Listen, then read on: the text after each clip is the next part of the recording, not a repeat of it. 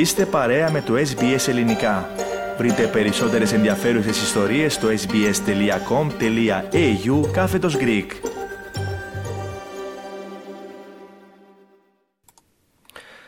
Ραδιοφωνία SBS, ελληνικό πρόγραμμα φίλες και φίλοι. Στο μικρόφωνο μαζί σας με την ανάπτυξη του επομένου θέματος είναι ο Θέμης Καλός. Στο αίμα βάφτηκε η εκδρομή Ελλήνων στη Ρουμανία, όπου είχαν πάει για να περάσουν τα Χριστούγεννα.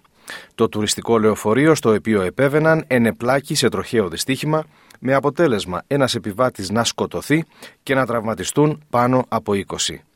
Την ίδια στιγμή το Πανελλήνιο συγκλονίζεται από τις καταγγελίες ότι 15χρονα παιδιά ασελγούσαν σε βάρος συμμαθητή τους. Να ξεκινήσουμε με το τροχαίο στη Ρουμανία και την ανακοίνωση του Υπουργείου Εξωτερικών της Ελλάδας. Δυστυχώς ένας άνθρωπος κατέληξε και 23 άλλοι επιβάτες μεταφέρθηκαν σε νοσοκομείο στο Βουκουρέστι.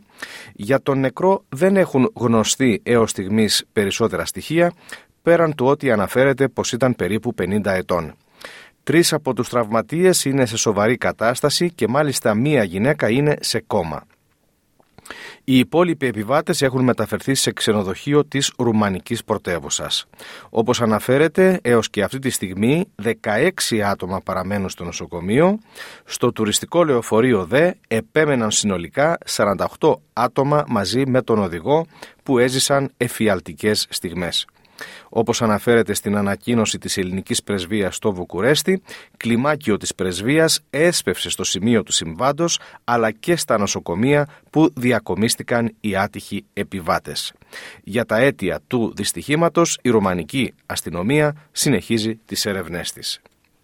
Τώρα στο δεύτερο θέμα μας για σήμερα να πούμε φίλες και φίλοι ότι είναι σε εξέλιξη στην Ελλάδα μια υπόθεση σεξουαλικής κακοποίησης που πραγματικά συγκλονίζει. Πρόκειται για ανομολόγητες πράξεις που προκαλούν τον αποτροπιασμό.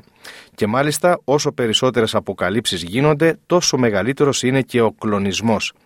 Σύμφωνα με δημοσιεύματα και κυρίως της ελληνικής δημόσιας τηλεόρασης από όπου εμείς αντλούμε τα περισσότερα στοιχεία και ηχητικά που μεταδίδουμε αποκαλύφθηκε ότι ένας 15χρονος έπεσε θύμα συστηματικής σεξουαλικής κακοποίησης για ένα μήνα από 8 παιδιά ίδιας ηλικίας 15 ετών.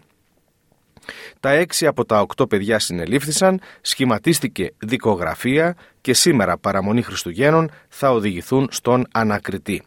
Τα άλλα δύο παιδιά ταυτοποιήθηκαν και αναζητούνται. Οι ανήλικοι, φερόμενοι ως δράστες, κινηματογραφούσαν τις πράξεις τους και στη συνέχεια μοίραζαν το πορνογραφικό υλικό σε άλλα άτομα. Εντύπωση μάλιστα προκαλούν και οι δικαιολογίες των συντών συλληφθέντων ότι τα έκαναν όλα αυτά για πλάκα. Κάντε like, μοιραστείτε, σχολιάστε, ακολουθήστε μας στο Facebook στο SBS Greek.